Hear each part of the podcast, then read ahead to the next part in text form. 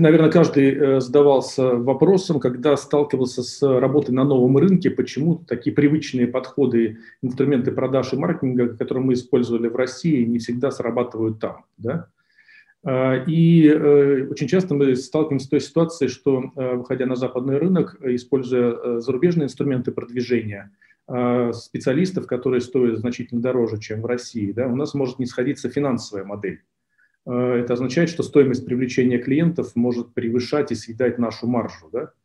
И, соответственно, тоже вопрос, свойственный только нашему российскому бизнесу. У нас была возможность убедиться, э, что это не совсем так. Да?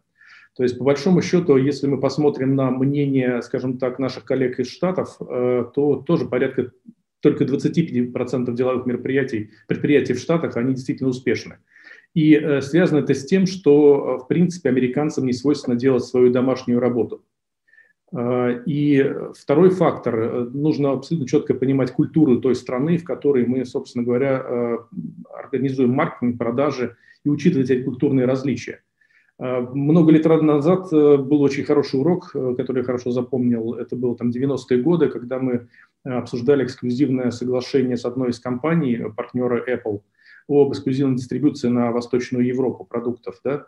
Ну, естественно, мы приехали в мобиль, в Алабаму, э, и наша основная цель была получить эксклюзив, и, естественно, какие-то эксклюзивные цены, которые нам позволили получить преимущество перед э, другими конкурентами на рынке. При этом надо понимать, что э, компания производила, это OEM-производитель, да, компания, которая под своим брендом использовала механизмы производства другой компании, да, то есть глобального вендора, который также присутствовал на наших рынках Восточной Европы.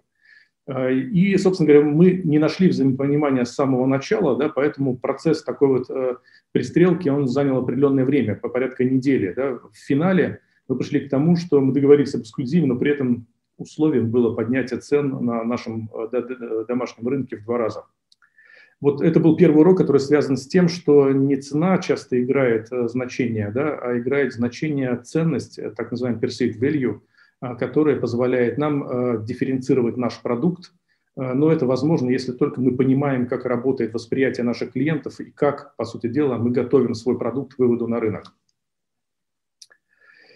А вторая история. На рынок выходит очень много продуктов, да, то есть, опять же, по э, с, информации от Guard Business Review, да, соответственно, у нас порядка 30 тысяч продуктов э, выходят на рынок, и только 5% из них действительно э, начинают быть достаточно успешными, то есть они продолжают продаваться. То есть финансовая модель сходится, стоимость привлечения клиентов и, э, скажем так, э, и э, lifetime value, то есть то, что мы зарабатываем на протяжении жизненного цикла клиента, нам позволяет свести экономическую модель, и мы получаем, нам остается место для маржи. И, соответственно, здесь они тоже отмечают, что самая большая проблема, с которой сталкиваются компании, это недостаток подготовки.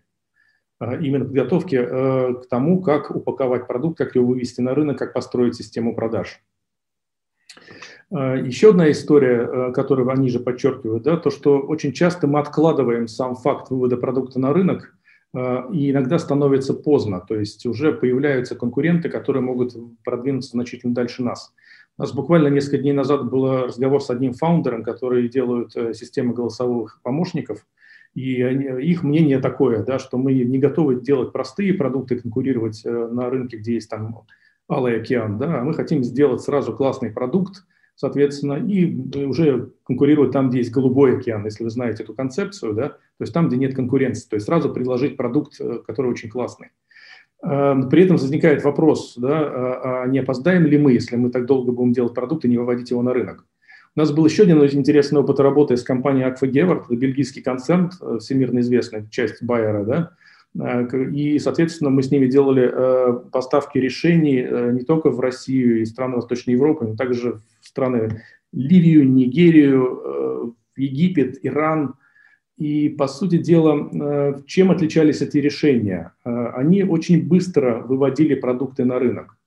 Порой даже тогда, когда, скажем, эти продукты не обладали еще таким вот отточенным функционалом, Э, в них было много багов, это были сложные системы, издательские системы, которые необходимы для автоматизации там, печатного производства, печати газет, э, производства журналов там, и так далее. Да? Очень много программных продуктов, которые э, были в новинку в то время, И мы там получили второй урок в директ-экспорте, очень хороший, который э, говорил буквально о следующем. Да?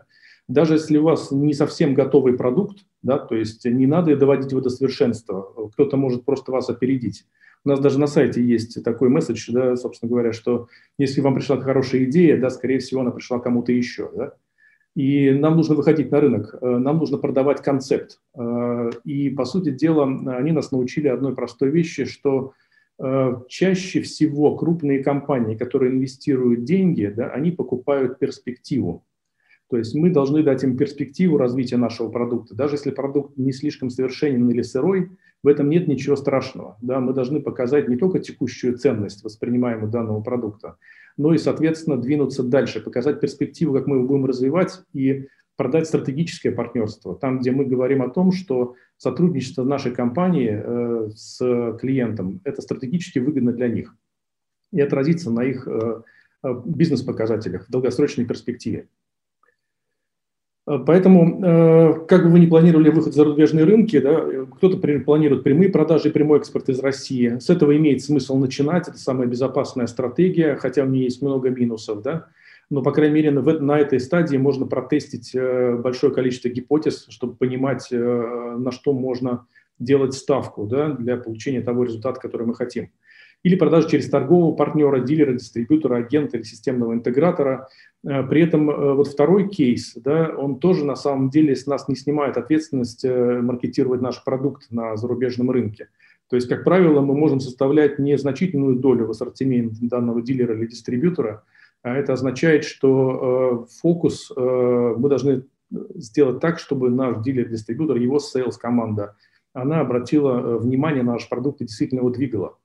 Как правило, вот одно из решений да, делается каким образом? Генерация лиды, отрабатывается рынок, делается маркетинговая упаковка, отлаживается система продаж – и дальше, соответственно, мы учим э, сейлзов, дилера или дистрибьютора продажи нашего продукта. В то же время мы можем генерить лиды на этом рынке для того, чтобы, э, скажем так, подкармливать нашего дистрибьютора и э, продать ему заинтересованность.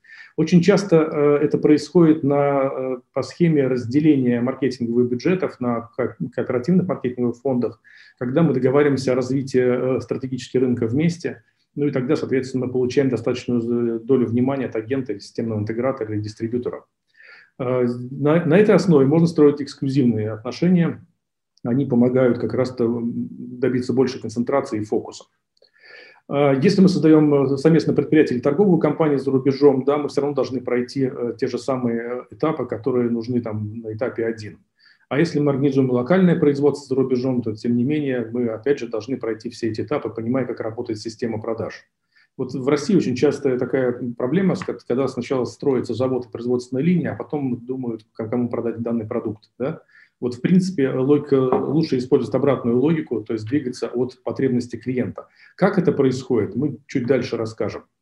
Поэтому э, наша задача здесь какая? То есть э, из нашего и такого зарубежного опыта понятно, что нам нужна подготовка. Подготовка связана с позиционированием, э, с упаковкой воспринимаемой ценности нашего продукта, с локализацией маркетинга, продаж и сервиса под культурные различия и стили ведения бизнеса конкретной страны. И не надо это дело откладывать. Это самое важное. Нужно пробовать. Вот самый лучший способ здесь скажем так, запускать этот процесс, это такая культура, которая называется там «пробуй и учись». Да? В этом ничего страшного нет – вот просто нужно делать постепенно. И самое первое, нужно попробовать продать свой продукт самим.